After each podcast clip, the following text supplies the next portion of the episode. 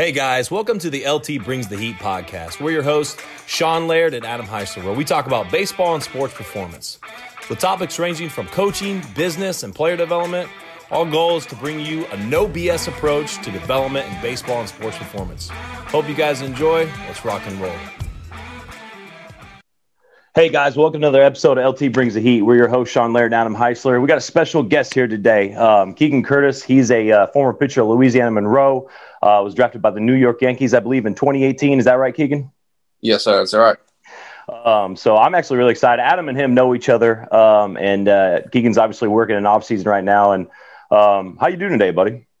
I'm doing good. Can't complain. Yeah, yeah, yeah. Nice day outside. Pretty nice. Yeah. Exactly. Well, yeah, you guys get the nice day outside. It's like 30 degrees here, so I'm chilling in Indiana while you guys are enjoying enjoying life down south. Um, but so, kind of tell our listeners a little bit, Keegan, like kind of uh, who you are, where you're where you're from, and kind of your recruiting process that kind of led you where you are today. Um, all right. So my name's uh, Keegan Edward Curtis. I'll give you the full take on that. Yeah. Uh, born and raised in Mobile, Alabama. Um, you know, I, grew up playing baseball for as long as I could remember. Uh, I went to WP Davidson High School in Mobile, uh, played four years there. Uh, had a ton of offers coming out of high school, uh, you know, and I just continued to weigh my options, you know, to, you know, to see wherever I thought was best going to fit me to where I could call home, you know, for the next three to four years. Um, and eventually, you know, I found ULM as that being my home. Um, you know, and I played four years there. You know, I don't regret it at all. It's a great university, great campus. Uh, the people there treat you like family, and, you know, that, and that's the big reason that I wanted to go there. Uh, it's just that I saw how how tight the guys were there. Uh, I didn't necessarily have the greatest of head coach my first three years there. Um, kind of just you know, I'm not trying to bash the guy. You know, he just had his off field issues and brought them upon us onto the field. And, uh, you know, former players for him, you know, will back me up on that whenever I say that.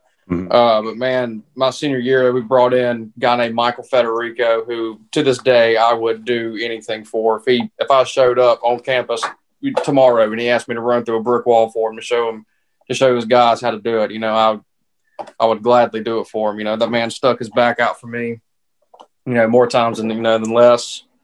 Um, always, you know, positive energy, positive vibes the whole way.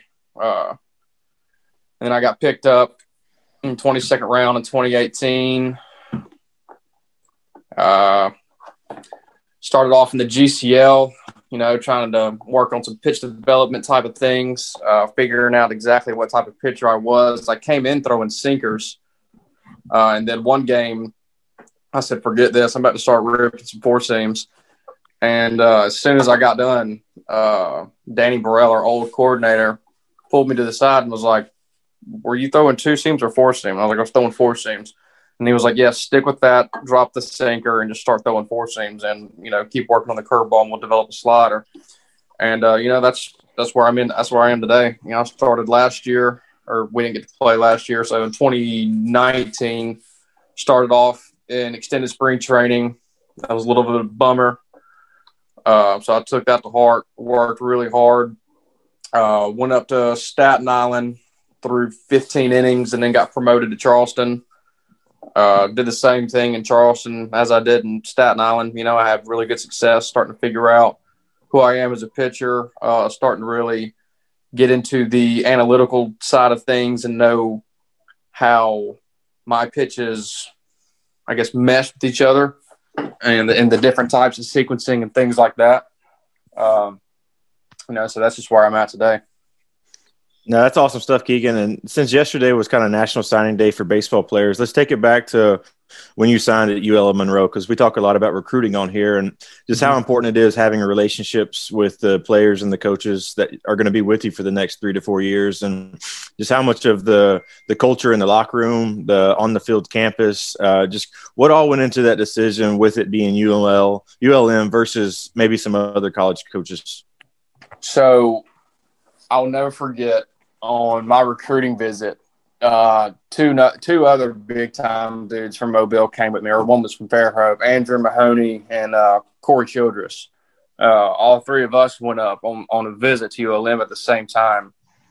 And uh, uh, we got to go to a tailgate, you know, and hang out with the guys. Uh, and, and I just saw how close everybody was there. You know, they were all, you know, calling each other brother, you know, I love you, man, this and that. They were, you know, by the end of the day, you know, they were all that we all had nicknames you know, and, and, that nickname stuck with me for the, you know the next four years that I went to ULM. Uh, uh, I would I would definitely say that a big part of, like you said, getting to know the guys and everything like that, going up through the recruiting process, is to trust your gut instinct. Uh, don't don't go where you know, you know, a lot of kids use this word nowadays for the clout, I guess you could say, or mm-hmm this and that. Uh, don't go to you know big time schools just because you know you want to go to that big time school or just because you think oh I got that offer that's where I need to go to that big time school. Um, I would say you need to trust your gut instinct and go where you feel most welcome, you feel the most comfortable. Um, you know, even even though I was five hours away from Mobile, you know, I felt like I was just at home. Even the the first day that I stepped foot on that campus um, you know, I had families there open up their arms to me. Uh, the the Daniels, the Barefoots, uh, the Hemphills, the Hendrixes. Uh, I still remember all those families. Still keep in touch, contact with them. Uh, you know, I just still to this day, man. I, you know, I just, you know, I loved every aspect of it. Just a huge cultural family there. Uh, I still talk to Federico occasionally. He's busy. I talk to Coach Belanger you know, uh, yeah, just it was just a great a great family. You know, it literally felt like I was walking in the own doors of my own house back in Mobile every every time I stepped foot in that campus. That's awesome, man. And you know, I really appreciate you being honest about your first coach at Louisiana Monroe because it's it, a lot of guys like it's you want to be honest about things, but you kind of worried about what people are going to say. And you said your buddies would back you up, and I think it's something for the listeners that's really important they could listen because we talk about me and Adam talk about coaching styles. We talk about you know how parents perceive things, players perceive things. How about can you break us down a little bit? And obviously, I don't want you to throw anybody under the bus, and I know you won't. Um, but like, can you describe the difference when your new coach came in your seat your last year, and the differences in coaching styles, and why it helped you, you know, feel more comfortable, but also perform at, at, at a great at a high level, and and kind of cr- you know, create that camaraderie as a team. Well, I okay. So for the first three years, um, this word would get thrown around our locker room a lot, you know, just between the guys, you know, and it would be monotonous. You know, uh, mm-hmm. we we weren't succeeding, but yet we would go out and do the same things every single day. Like it, like we were like robots. You know, it was it was like on script. Uh, that's what we were doing that day, and we already knew that.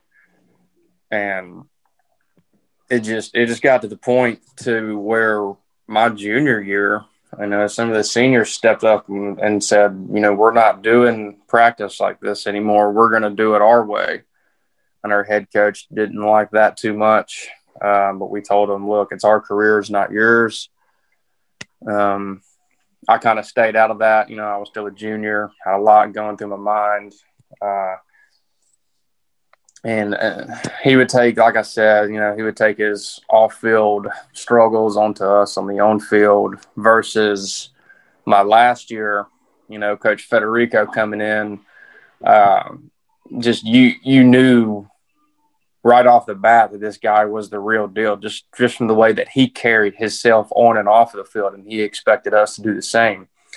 Uh, he he treated every single one of us, you know, like one of his own kids um, you know, and, and he was open to new ideas. You know, he would he would come across and ask you some things, and then ask like what your own thoughts were on it. Versus my first three years of ULM, it was you're going to do it this way, and that's it. You didn't have any you didn't have any say in it. Uh, you know, and that's just the way that it was. But with with my last year, you know, like if if things weren't working, you know, there was option B, you know, plan B, plan C, plan D. You know, he had multiple, you know, scenarios or multiple tools and drills and you know, practice plans and different things like that. That you know we weren't doing the same thing every single day, and even though you know we fell short, you know, my senior year, uh, I do believe that you know I was a part of that group that laid the foundation for that program moving forward. And here, here the past year, uh, I think they came in like third in the Sun Belt. They, you know, they went all the way to the semis. They came in like third or fourth, one, you know, one of the two. And versus, you know, my four years at ULM, we never even made the conference tournament, not once. And you know, and that, and that really, you know, that really bugged the crap out of me, to be honest with you, because you know I never even sniffed the postseason in four years in college baseball. You know, and that's, you know, that's what I feel like all the hype was growing up. You know, you sitting there, you know, getting to watch all the regionals and the super regionals, you know, in the College World Series. You know, I mean, being at a mid major school, you know, you don't really see a lot of those mid majors get there. Mm-hmm. And, you know, um, so you know that always you know gave me a little chip in my shoulder even more. You know, coming from the high school that I came from, you know, we weren't necessarily the greatest high school around. You know, and I I got tired of hearing all the kids talk, you know, talk smack about our high school and this and that. You know, I I would always you know just play with a chip on my shoulder because you know everybody said you know you know we weren't going to be any good. You know, nobody nobody's going to come out of there and be any good. So you know, I still carry that chip in me today. Yeah, that's great stuff that you dove in deep on that. And being with the Louisiana Knights organization, Coach Federico's son plays on one of the 14 or 15 year old teams. And we've heard nothing but rave reviews about him as well as the player and the coach. So I'm so glad that you were able to hit on that from that standpoint. Besides just having the coaching change, was there anything that personally you did different, maybe from a training standpoint, to kind of help you get ready for that senior year? Or was it just kind of different coaching avenues that were helping you yeah, I guess get to try new things and implement new drills and implement maybe a new long toss session. Was there anything different that you did that really stood out that you think kind of took you to where you ultimately got drafted in that senior year? Uh, without a doubt, uh, Federico moved me to the bullpen and said that's that's where your future is going to be is in the bullpen. Uh, I said I'm all for it. I'm on board. You know, let, us roll with it. Uh, I started getting introduced to uh, weighted balls by a guy named Joel Mangrum. Um, I started doing those religiously. Uh, I just felt like my arm was more in sync. Uh, an- another guy came in, uh, Grayson Crawford. Uh, he taught me uh, a-, a, different type of slider, and him and Federico would sit down with me and we would watch videos of Clayton Kershaw versus his curveball spin and or his release point, his curveball release point versus a slider release point, because my pitches were starting to look very, very similar. Um, so I started getting in the aspect of that, and my, and my two pitches started to separate. And I feel like that's what really started to separate me is that uh, Joel got me on a great long toss program, like you said. Uh, we did different type of bullpen drills. Uh, a bunch of different weighted ball drills that just helped me feel more connected. And I, I just found that I just got way more consistent with all three of my pitches, you know, moving into my senior year. And I just had much more success. I felt like whenever I was on the mound, I didn't care if Barry Bonds stepped in the stepped in the box. You know, I just had that much confidence. That's awesome. You know, when it comes to weighted balls, do you feel like that? How much do you feel like it helped your velocity, or maybe your velocity longer in the game, or do you think it was more of a connection, like everything was starting to flow and you were more fluid from using those? Right. So, a lot of people have a misconception about weighted balls. They, a lot of people think that the more that you throw weighted balls, oh, the harder I'm going to throw, and mm-hmm. that's not that's not necessarily the purpose of them. The purpose of them is to clean up your arm action. Mm-hmm. And also doing different drills with the weighted balls can also help clean up your your load and and your delivery towards towards the plate mm-hmm. and learning how to generate all your energy you know trying to get in a straight line as possible staying tall for as long as you can down the slope and being explosive out in front um, so that's kind of where you start finding these people start jumping in velocity with the weighted balls it's not necessarily because they're throwing heavier balls right Mm-hmm. It's because they're they're doing these different drills with different weighted balls to to feel their arms moving in in the most efficient way possible for their bodies, and doing the different drills as well with um, for example, like walking windups. Uh, you know, it helps you walk into the into the delivery position. And, you know, and, and the objective of, of, that is to, you know, if you sit there and watch like uh, Gerrit Cole pitch, for example, you know, his his front hip is already starting to leak down the mound, you know, but he's still connected up top, you know, mm-hmm. and then it's just like a rubber band effect, you know, it just rips out in front, you know, and it's just explosive. Uh, that's one of the drills that, you know, that, that I still do to this day, uh, one, two, three or four times a week. And I still implement that into my, my catch play. Mm-hmm. Uh, so it, it, would be just like the different type of drills like that, uh, that really, make pitchers progress, and and it also helps with uh, that like your accuracy aspect of things. Mm-hmm. You know, like if you're extremely wild and different things like that. There's these drills that I like to do. Uh, they're called Trevor Bauers. You know, you get like a big square on the wall, put some tape, you know, make four different quadrants, and you take like three to four hard steps away. And, uh, you know, in your head, you're going to say, okay, upper right quadrant, and, and you turn around and rip it you know, bam, it's right there. And, you know, or, or bottom left quadrant, you turn around and rip it, bam, there it is. You know, and then whenever you start getting on the mound, you know, you can feel yourself getting through the ball better. Mm-hmm. I'm really glad. Really, yeah, yeah, sorry, yeah. That's really cool stuff. I think we're about to say the same thing because nope. me and Sean talk about all the time on here is the average Joe is going to read weighted balls. They're going to grab them. They're going to buy it for their kid. They're going to go chunk them out in the yard as hard as they can. And yep. that's where the injuries are going to come from, and you're going to get nothing out of it. And I think 100%. that's why when people say the word weighted balls, people act like it's almost like you're using a cuss word. Like, mm-hmm. oh my gosh, you use weighted balls. Whereas when you use them for connection and for drills and arm path, that's the meaning behind them, not for you to go chunk these things as fast as you can. So I'm so glad that they like I said, they hear us say it all the time, but now for yourself to actually do it as well as to see the benefits of doing it is really cool for our listeners to hear. Yeah, and that's that's the one thing like a byproduct of using those, some guys will increase velocity. And as we know, like there's some guys that, that helps increase velocity, some guys that doesn't, but the increase in external rotation from them, those guys will get it. But I'm really happy that you talked about feeling connected. And, and especially you're talking about hitting spots and putting squares up and being you know having control over because that's a lot of things as guys will look at weighted balls or they want to jump into a weighted ball program.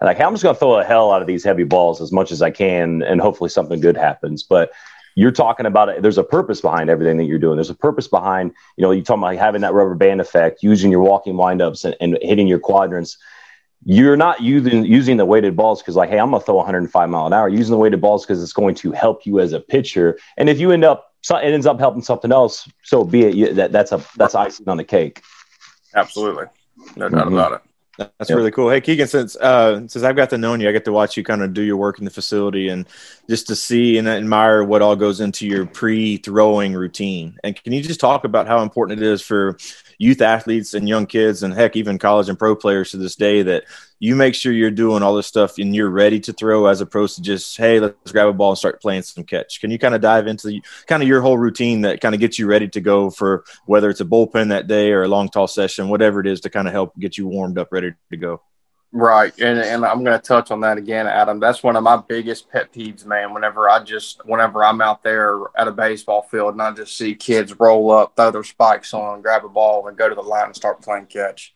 uh, man, it eats me alive.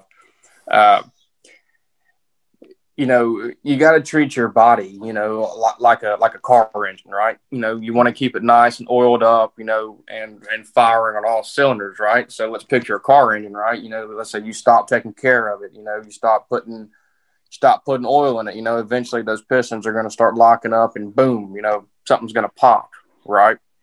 It's the same thing with our bodies, you know, and um, I would like to say it starts it starts off in the mornings, you know, honestly you know, get staying hydrated, you know, getting the correct fuel within your body. Um, and then once you get, you know, to the facility, to the field, you know, wherever it is you're going to train, uh, I, I'm a big fan of, I would say you need a minimum, a bare minimum of at least, at least 30 minutes of, of, of getting loose. I know, I know for myself, I take probably 15 minutes of foam rolling, uh, and then I go into my probably 15 to 20 minutes of mobility work before I even start my activation, my activation stretches and, and then going on into my static stretches.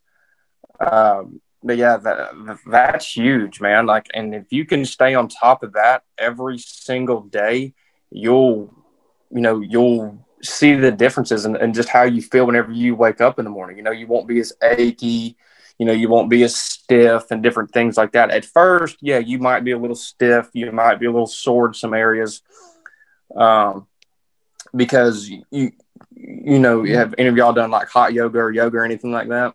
Mm-hmm you know, the next day, you know, you're sore, right? Mm-hmm. It's because you're you're getting your body into these positions that you know it's not normally being. You know, you're not normal to being in.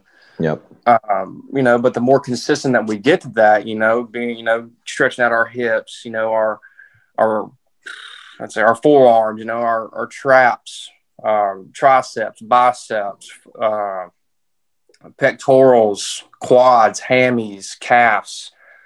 Uh, you know, just from from head to toe. You know, I, I like to sit there. I'm probably about what about an hour. I'm probably a little over an hour. I have, I have a playlist on my phone. You know that I throw in, and uh, whenever that's done, you know, it's usually a right around like an hour and ten minutes. You know, before I even start my weighted ball stuff. You know, mm-hmm. uh, and and that is that to me that's more than half of the battle you know, is, is, staying on top of uh, taking care of your body, you know, because you don't just want to go out there, you know, dry and and and and not, you know, not having some good blood flow and just start ripping balls. You know, that's how you're going to get hurt. Mm-hmm. And that's that's good for our, especially for our high school guys. Now, obviously, college guys too. To hear is the problem is is like I have when I coach guys in the summer, I'll have a specific plan, like it's a template, and I'm like, hey, like this is our template. If there's certain things that you want to utilize in this, do your plan with this. But this is to give you an idea of what you should be like. Cause there's a lot of times, like you were saying, like, man, like if you're not doing this mobility stuff every day, if you're not taking your time and like 30 minutes before you're even touching a ball or, or, or your weighted balls or whatever you're doing in your programming, yes, maybe a couple, you get by a couple weeks over, but over the course of a long season, your body's going to start breaking down and oh, skipping oh, those 100%. things. Yeah. Skipping yes. those things is going to absolutely hurt you. And that's, as young guys, like, and I was, I was a young guy too. I was young and dumb. I thought I was invincible, and I definitely, you know, I didn't know any better, and I hurt myself doing stuff like that. Like, hey, let's just go straight into it and, and start gripping and ripping. That's that's really good for our guys to hear, 100. percent Yep. So earlier, you started talking about you know, your sinker, making the adjustment from throwing your sinkers to, hey, let's start throwing four seamers. I would assume a lot of it had to do with your spin rate and some of the metrics that you were kind of kind of learning on, or maybe swing and miss. Could you kind of right. break it down for us of, of of why that change happened? And obviously, you had feel to do it in the middle of a game before you probably even heard anything about it. But kind of break right. that down for us because I think this is something, especially for the new school guys, this is really important for guys to hear. Uh, so I, I started realizing, you know, that in pro ball, every time that you know I was throwing fastballs down in the zone, but you know my sinker, you know that's that's where you want to throw your sinkers down in the zone. Yep. That, man, I'm not gonna lie, they were getting pieced. They were getting snapped, and I was like, "What is going on? Like these are like really good pitches that are just getting hit hard." And uh, you know, in, in the, in the middle of the game, I was like, dude, you know, like forget this. I was like, I'm about to just start throwing four seams and start trying to just blow it by people. And um, I started realizing in the game that I, I, my four seams were kind of like upper quadrant of the zone, and people were just swinging right underneath of them. And I was like, huh.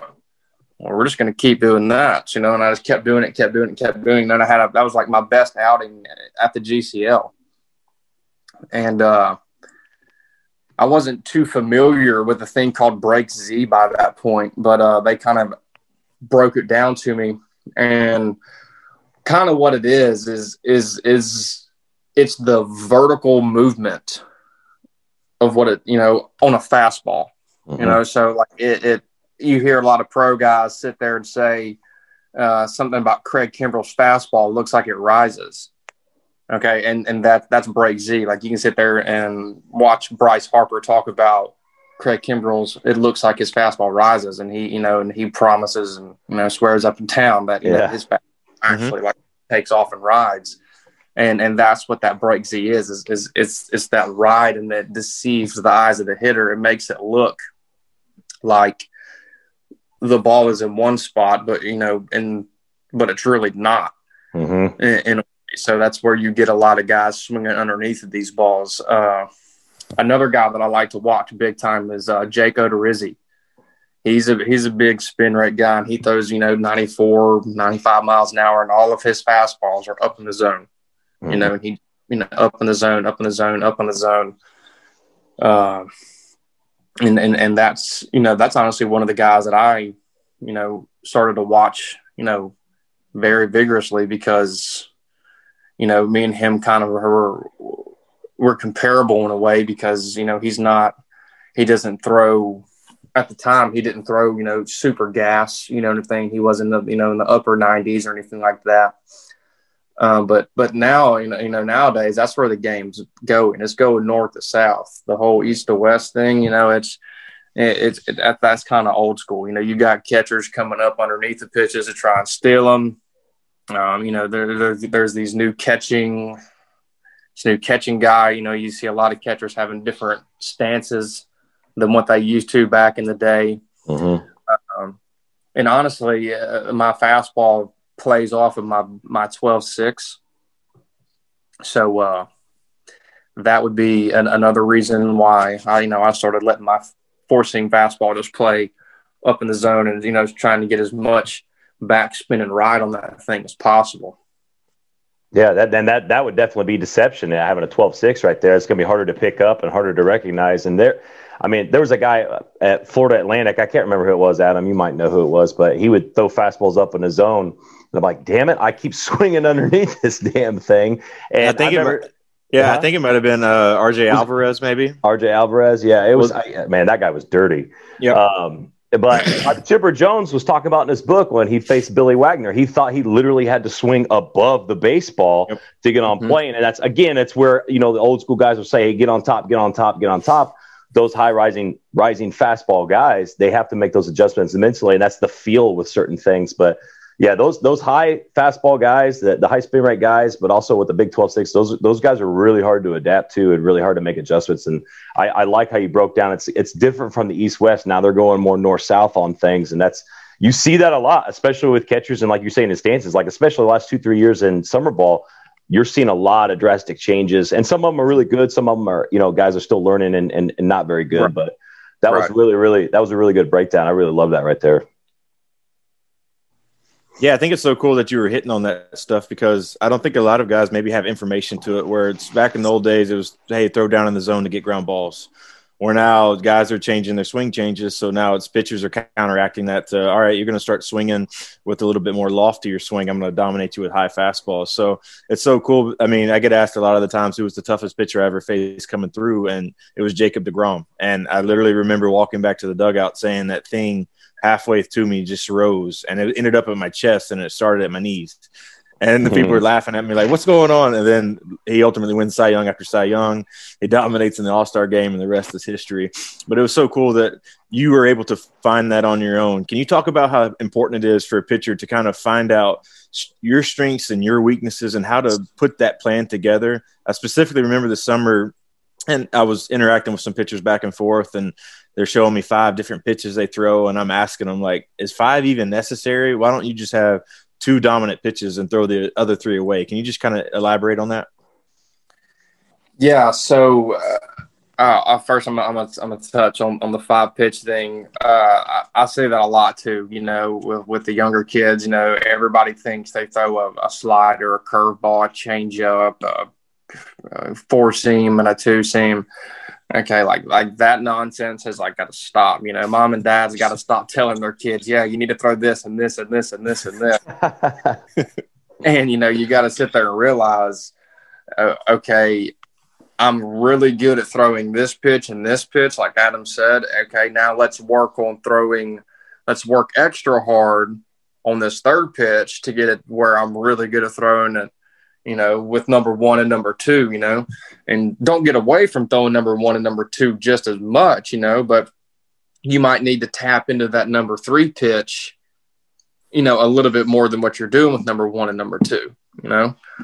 Uh, Sorry, Adam. Over the other things you said? Kind of got sidetracked. On that. No, that was it. Yeah, just kind of basically describing your strengths and weaknesses and how important it is to kind of know yourself versus like trying to compare. I think a lot of this day in athletes we, or parents, we try to compare guys side by right. side. So say maybe one guy, a high school guy, is more of a velocity guy, and then well the other guy's an 81, 82, but he really hits his spot. Can you talk about how okay maybe it's okay to have both as opposed to why is this kid getting all the looks because one big debate we always talk about is the velocity that kids are all they're learning how to do is throw hard. They're not learning actually how to pitch. How so I guess kind of, yeah, where where are you standing on that line of like what I guess be some advice to kids on what do you think is maybe more important at the high school age group or what to really focus on? Uh, I would definitely say at the high school age, what you really need to focus on is commanding is commanding your pitches. That you know that's that's one of the the hardest things you know to do you know is is to be as consistent as possible with throwing a, you know two three pitch mix you know whatever it may be. You know some guys are gifted and can throw four. Um, but you know a lot of these young kids you know they don't even know that greg maddux used to throw 82 miles an hour in the big leagues and absolutely dominate. Mm-hmm. 82 mile an hour and in the big leagues fastball and would absolutely dominate um, and th- that's where I, yes, velocity helps. That's kind of like where the game is going now. Um, but you know, I'm I'm just not completely sold on. You know, you you have to throw hard. You have to throw hard. You have to throw hard. Uh, there's another guy in the big leagues right now, Doc. You know, he, he throws 88 miles an hour. You know, and, and throws two different changeups. Mm-hmm. Uh, you know, and you know, you, like Adam said, you just got to know who you are as a pitcher and and take what you have and run with it. Don't try and compare yourself to anybody else because once you start trying to compare yourself to everybody else, uh, you're you're already losing you're already losing the battle mm-hmm. because you're once you start trying to compare yourself to other people, that means that there's doubt in your mind that your stuff isn't good enough. And once that little tiny ounce of doubt seeps in between your ears, it's game over because you're never gonna you're never gonna be confident again. You know, because you're gonna sit there and say, "Oh gosh, that guy's throwing 97. I only throw I only throw 88. Why why can't I, you know?" Uh, you know, you don't want to be like that. You need to sit there and say, "So what? Dude throws 97, and he gets smacked around a little bit. I throw 88 and dot. You know, I can mm-hmm. You know, so so what? Yeah, that's that's money right there because there's a lot of guys. We have guys that we see that are very successful in the Bulls organization that I coach, and and guys that I train to. They're successful at something, and they look at this guy, go, "Well, this guy's throwing five mile harder than me." And you you see that insecurity, and you see that doubt in them, like, "Oh, I need to change something. I'm not where I need to be at." I'm like, dude, like you're committed to a D1. You're dealing right now you, your role, you need to know your role and accept that role. And maybe you will be throwing harder one day, but at the end of the day, it's whoever makes it to the big leagues is winning. And, and, and everybody's yes. going to be a little bit different. And I see that doubt. And I see guys like this little insecurity, like, oh, I need to change this. I need to change something. And like, dude, you just do a CG and you're worried. Like, you know, build on what you just did. Right. But, and, you know, and, and to me, you know, try and get as much information as you can, you know, on on who you are as a pitcher, you know, and the Yankees do a great job of that, you know, giving us as much feedback as possible. Um, you know, and, and, and it's there for, for us, you know, with, with the Yankees organization, it's there for, for our taking, you know, we have this, we, knew we have our tech guys that follow us around, even on the roads and different things like that, grabbing as much data as possible from every pitch that we throw, every at bat that they take. Mm-hmm. Um, you know, and, and it's there for for you, you know, and, and I see a lot of guys in pro ball to this day, you know, that that that don't take advantage of that stuff, you know, and I'm kind of looking around like, why are you not taking advantage of this stuff? You know, mm-hmm. because it's literally telling you who you are as a pitcher and what your what your faults are and what your strengths are. So yep. so why not sit there and and take off with that information, go home during the off season and absolutely, you know, just go as hard as you can at it at your faults with with the long as you know staying on top of your strengths as well You know, I just I don't I just don't see why a lot of people don't grasp that aspect of, of of everyday life. You know, that's just I mean, you know, outside of baseball, you know, it's just every everything. Yeah, that's I'm definitely so yeah. yeah. yeah. Yeah, I'm glad you hit on that because I think a lot of people are from that old school mentality of too much information. And I'm one of the guys that I want all of it and then I'll decide what I want to use with it. It kind of sounds the right. same way that you are too. And I just don't see why guys wouldn't be open minded to that idea.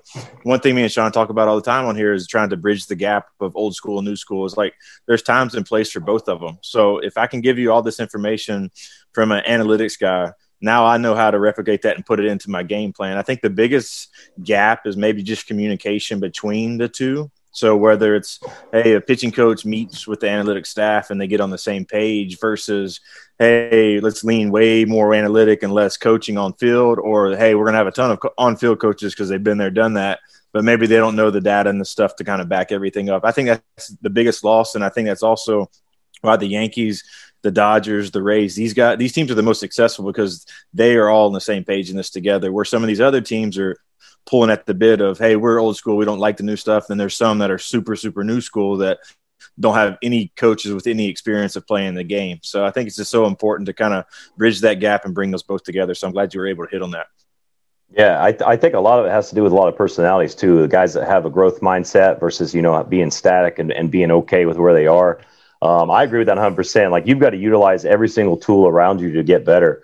Um, but there's a lot of guys that are satisfied where they are. I would agree, except for when they take Blake Snell out of Game Six of the World Series. I don't care what the metrics say. The dude's Use dealing. Yeah, he's got he's got some some big nuts hanging between his legs. Let's let him finish the game. Yeah, yeah was. I mean, my gosh, what are you doing? I mean, I mean, at, at some point you can you got to sit there and, and, and, and sit out there and look and just be like, forget the analytics. We are still yep. playing baseball Mm-hmm. This guy is dominating. We we got to keep it going. Same thing with uh, what Brian McCann did with Charlie Morton and the Astros. Yep. Yep. Uh, in between innings, apparently Hinch was calling down to the bullpen to get somebody loose, and McCann walked up to Hinch and was like, "What are you doing? Do you, are you not watching the game that I that, that I am? Because this guy is is just absolutely dominating. You know, these guys aren't even touching him." And I'm pretty sure didn't Charlie Morton wind up going CG that game? Yeah. Yeah, he closed yeah, it out. I think he threw the, the five rest in. Yeah, he finished the game yeah. on out right there. Yep. So. Yeah. So I mean, my goodness, you know, you you got to sit there. You know, yes, the analytic things are good, but at the same time, you know, it, it's good to have the baseball savvy guys around to sit there and say, hey, you know, we are still playing baseball. Yep. Yeah, you got to have the best of both worlds. I asked one of my aces this past summer. I was like, "Hey, if you would have been dealing like Snell and I walked out there to try to take you out, what would you have done? He said, I would have said, take your ass back to the dugout. You're not taking me out of this game. I'm like, oh, I'm yeah. glad because I would never have done that. yep. Yeah. I'm talking about I would have I would have been pointing and yelling at my manager as soon as I saw him hit that top step. I'd have been like, You are not taking me out of this game. No shot. Absolutely. awesome. Hey, one thing we like to talk about on here when we bring our guest on is kind of some adversity that the guests have maybe faced in their life previous to kind of get them to where they're at now. Is there one in particular moment or maybe a couple moments that stand out to you that that over adversity you had to overcome to get to where you are today? Uh, one million percent. And uh, I'm going to say that's my junior year of college. Uh, I was never the guy to let anything get in between my ears. You know, I was I'm all I've always been the guy to uh, you know block out the you know the outside stuff and focus on you know what I want to do. And bringing it back to that college coach, man, it just he just ended just started tearing me down, tearing me down, tearing me down. And uh, I'll never forget this, man. He brought me into his office and told me, that I was going to be the reason that he lost his job. And uh, man, that hit that hit me hard, dude. And I and and I let that get in between my ears, and I started trying to do too much, too much here, too much there.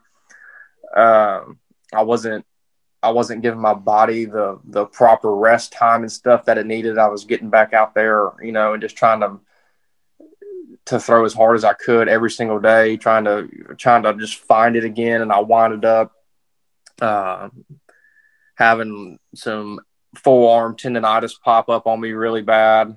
Uh, I got scratched from, I think, three or four starts. One being the worst was out. I was out there at uh, Georgia Southern. I was out there in the outfield, and uh, I'll never forget this. I, I, was sitting there just playing catch, you know, and I just let one eat, and I felt like I heard something in my forearm pop, and I was like, "Oh my god! Like what was that?" You know, and, and the guy standing 25, 30 feet to my right playing catch looked at me and was like, "What was that? Did something just pop?" And I was like, mm. "I was like, yeah, something definitely just popped." Um, so I went to go get on the mound, you know, through the first pitch, you know, and I threw it like 45 feet. And my coach was like, Yeah, you're done. Stop. And I was like, Okay, yeah. Went to go get an MRI, you know, nothing, you know, it came back negative. I got a second opinion, came back negative. You know, it was just like really bad uh, tendonitis, you know, and what they came to conclusion was is that it was scar tissue that had just built up in that area and it just popped off. And that's what we had heard. And, uh, I experienced some dead arm after that. You know, my velo dropped big time. I was I was used to being able to throw, you know, 95, 96, you know, throw fastballs by people. I couldn't do that anymore. I think, you know, I was only throwing like 90, 91. And uh, so, I, you know, I just, I got moved to the bullpen. You know, my demeanor was down. You know, I, I let, I let the outside world get the best of me and, uh, you know, turn down you know, the Astros tried to call me in like the 32nd round. I didn't even answer the phone because I knew, I knew that I wasn't ready. I knew mm-hmm. that if mm-hmm. I would have answered that call and they would have offered me some money, that I was going to go and I, I wouldn't be playing pro ball right now. Without a doubt, I would have played probably two years and they'd have been like, yeah, this kid's see ya. Mm-hmm. I, I, I, told Trevor, the scout from the Astros, uh, hey man, you know, I'm going to go back for my senior year. You know, I, I, I got some unfinished business to do. And, um, you know, from that day on, you know, I looked myself in the mirror and I said, you know, this is what you got to do. And this is who you are. Don't get away from who I am. And uh, Coach Federico did a great job of, you know, you know, opening my eyes, you know, to, to what I could become. Same thing with Joel Mangrum, Grayson Crawford, Coach Belanze, you know, all those guys really helped me open my eyes to to what I could become, you know, and then getting into pro ball, you know, just, you know, not everybody's you know the same. You know, yeah. you know, you have different strengths and different you know weaknesses. But that would be that would be the the biggest piece of adversity that I have definitely had to overcome. That's a that's a great story, man. I really appreciate you sharing that too. And and I don't know if your former coach will ever ever hear this, but if you do hear this, you're a piece of shit because I can't believe that he said that to you. I uh, may, I uh, it makes me want to, you know, I won't say it on air because people will hear this, but you know what it makes me want to do because I that's yeah. the exact opposite of being a leader. Like that, you, you're supposed to take extreme ownership, and if you're talking to a young man like that and you say something like that, that's literally like it's you. He recruited you. He got you on, on on the team, and obviously you're doing very big things now, playing the Yankees organization. So I mean that my blood boiled when I heard you say that. But I mean, you know, props to you, man, to to be getting over through that adversity. Because I mean, the adversity makes the man, and we say it every single time. And I can already tell that you know there's a lot of things going through, a lot of confidence that you have inside just by listening to you talk and going through those things. And that that it made me happy hearing the end of that story, obviously too, because there's a lot of personal growth through that story. Um, and obviously, there's a different man that, that we're talking to today than there was, you know, years ago when you when you went through all that, man. I really appreciate you sharing that because there's a lot of times guys don't want to share stuff like that, but that's really important for guys to hear. Um, one actually one more thing, and, and and we'll kind of wrap up here in a little bit. You started talking about the elbow pain, and I almost forgot to ask this. That is, it's kind of common for a lot of guys, and a lot of times they get fatigued in the arms, whether they're lifting weights, they go straight to throwing or throwing and then lifting weights. What did you mm-hmm. do to kind of heal up that tendonitis? What were kind of the mainstays to help you with that elbow issue? Uh, I cut back the intent on my play catch. Mm-hmm. Uh, I did a bunch of running to, you know, uh, to get as much blood flow, you know, and as, as much oxygen to that area as possible to promote the healing. Uh, I did a lot of contrasting. Uh, I absolutely destroyed band work. I'm talking about. I would wake. I, I would wake up in the morning wrap a band around my my uh, bed frame, sit there, do three sets of I think it was eight to ten. At that point, I think I was actually doing sets of uh, three sets of twelve on you know just different things to strengthen not only you know like my forearm, but you know just the entire aspect of my arm. You know, rotator cuff, you know, shoulders, all of that stuff. You know, I, I started to foam roll a whole lot. You know, getting the crossballs to get deep in there to get some deep tissue. Uh, every now and again, I would go in and get like uh, ultrasound done on it. Mm-hmm. Um, I wasn't a big fan of that. I don't feel like that really did anything for me, so I just kind of got away from that.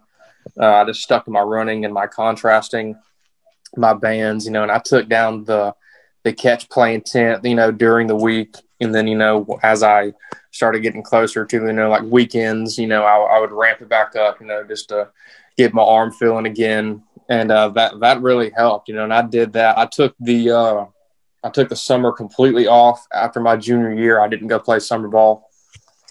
I uh, I just did like I just pretty much just did that all summer long. Just did bands and bands and bands. I didn't pick up a baseball all summer.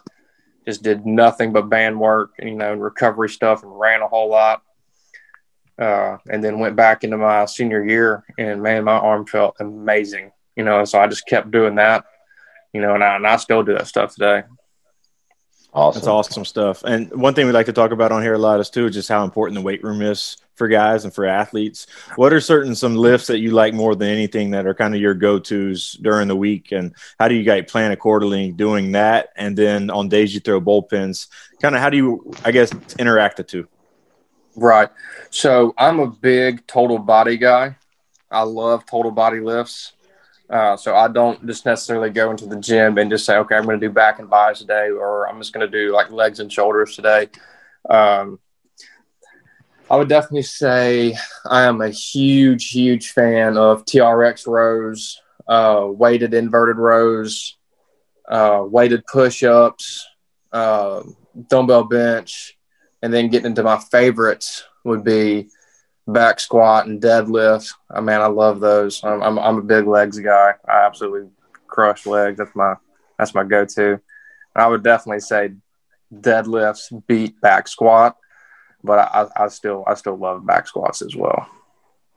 Yeah, and yeah. Uh, from from from mixing that in, you know, with you know what like your catch play and things like that, you know, uh, you know, I'm on like a routine, you know, and I have a schedule uh, so I feel like that's something that everybody needs to start being able to to get into is finding a routine and a schedule of you know what you're going to be doing throughout your week. That way you can plan your lifts and your throwing stuff accordingly. So like for me, you know, I lift big on Monday, Wednesdays, and Fridays, and my throw days are like my big throw days are um, Tuesdays, Thursdays, and Saturdays. So on the Tuesdays, Thursdays, and Saturdays I just crush. Uh, like after I get done throwing, you know, I, I, just crush even more mobility. I do a lot more band work, and um, even on Saturdays, I'll go up to the gym after uh, I get done throwing on Saturday, and uh, I'll do my mobility and uh, band, my extra mobility and extra band work there, and then I'll get in like some uh, some farmers carries, uh, some good bis and tris, you know, because you want to keep your your decelerators and your accelerators strong. Um, uh, you know, and I'm, all baseball players, I think we fall in love with four forearm workouts as well. Those are one of the things that we all love to do. So I, I just I'd like to get in there on Saturdays and get a good, you know, good forearm lifting as well. And then on Sunday, as you know, that's that's the Lord's day to rest. So that's mine as well. So I don't do anything on Sundays. Mm-hmm. That's good stuff, man. And and I, what I really like listening to you talk is that you listen to your body and you understand like hey, I'm going to use these three days to be my max effort days on on throwing or my harder days throwing, and these three days I'm going to spend focus on the lifting part of things, and that's really good, man, because there's a lot of things like it took me a long time to figure stuff out like that myself because I was all balls to the wall myself, and obviously as you get older and you start learning, you start getting injuries and stuff, you start being able to adapt to that stuff, and it's funny how. Uh, with that, you know, excluding all the research and all the studying and, and, and you know the, the education aside, usually people start figuring things out themselves and figuring out the right way themselves. And that's exactly kind of what you're saying right there is like, hey, I'm going to protect my arm. I'm going to focus on these days throwing, focus these days lifting. And like you said, focusing on squat and deadlift, which deadlift I agree with 100%. It's to me, it's the biggest power, it's the biggest velo builder, it's the biggest bat speed builder in the world. And, and I love hearing you say that right there, man. Absolutely. Also, I got to give your hat a shout out. That hat is absolutely. Thanks, man. Yeah, yeah, lion's not sheep for people that are listening. It's uh, I got a couple of the hats, but everything that it stands for, I, I, I love. So appreciate that, man. But Adam, is there anything else you want to add on before we close out here, man? No, man, this was awesome, Keek. Thanks for coming on and thanks for being honest about the, your past experiences. I can't congratulate you enough on just kind of where you're at today and what you went through to get there. And I think our listeners are really going to they're going to tend to this and they're going to take it to heart and they're going to know that you're going to go through times that are hard, but it just makes us better people in the long run. So thanks for coming on and being honest. You shared a ton of great knowledge today, and we're looking forward to seeing you back in the facility once you get back in town, my man. Absolutely, man. I'm looking forward to it. I appreciate y'all for having me on. Yeah, brother, man, it was a blast. This is going to be. I'm really excited for our listeners to hear this stuff because this is this is a lot of good information from a new school, old school, but also a personal growth perspective, man. So I appreciate you, man. Absolutely, Sean. I appreciate you having me on, man. Of course. All right, guys. All right, Yep. If you guys enjoyed this episode, man, make sure you guys leave that five star review. Uh, and I, I think this is going to be one of our most popular episodes. So if you enjoy it, make sure you leave that five star and give uh, Keegan a follow on uh, social media as well. Keegan, what's your uh, Twitter handle? Uh, I think it's just Curtis underscore Keegan, something yep. like that. I'm not even too sure. there you go. Yeah, that's all right. Yeah, I uh, I actually followed you yesterday because I wanted to keep in touch and and be able to follow yeah, you. Yeah, yeah, yeah. But all right, guys. Till next time. We'll see you guys later.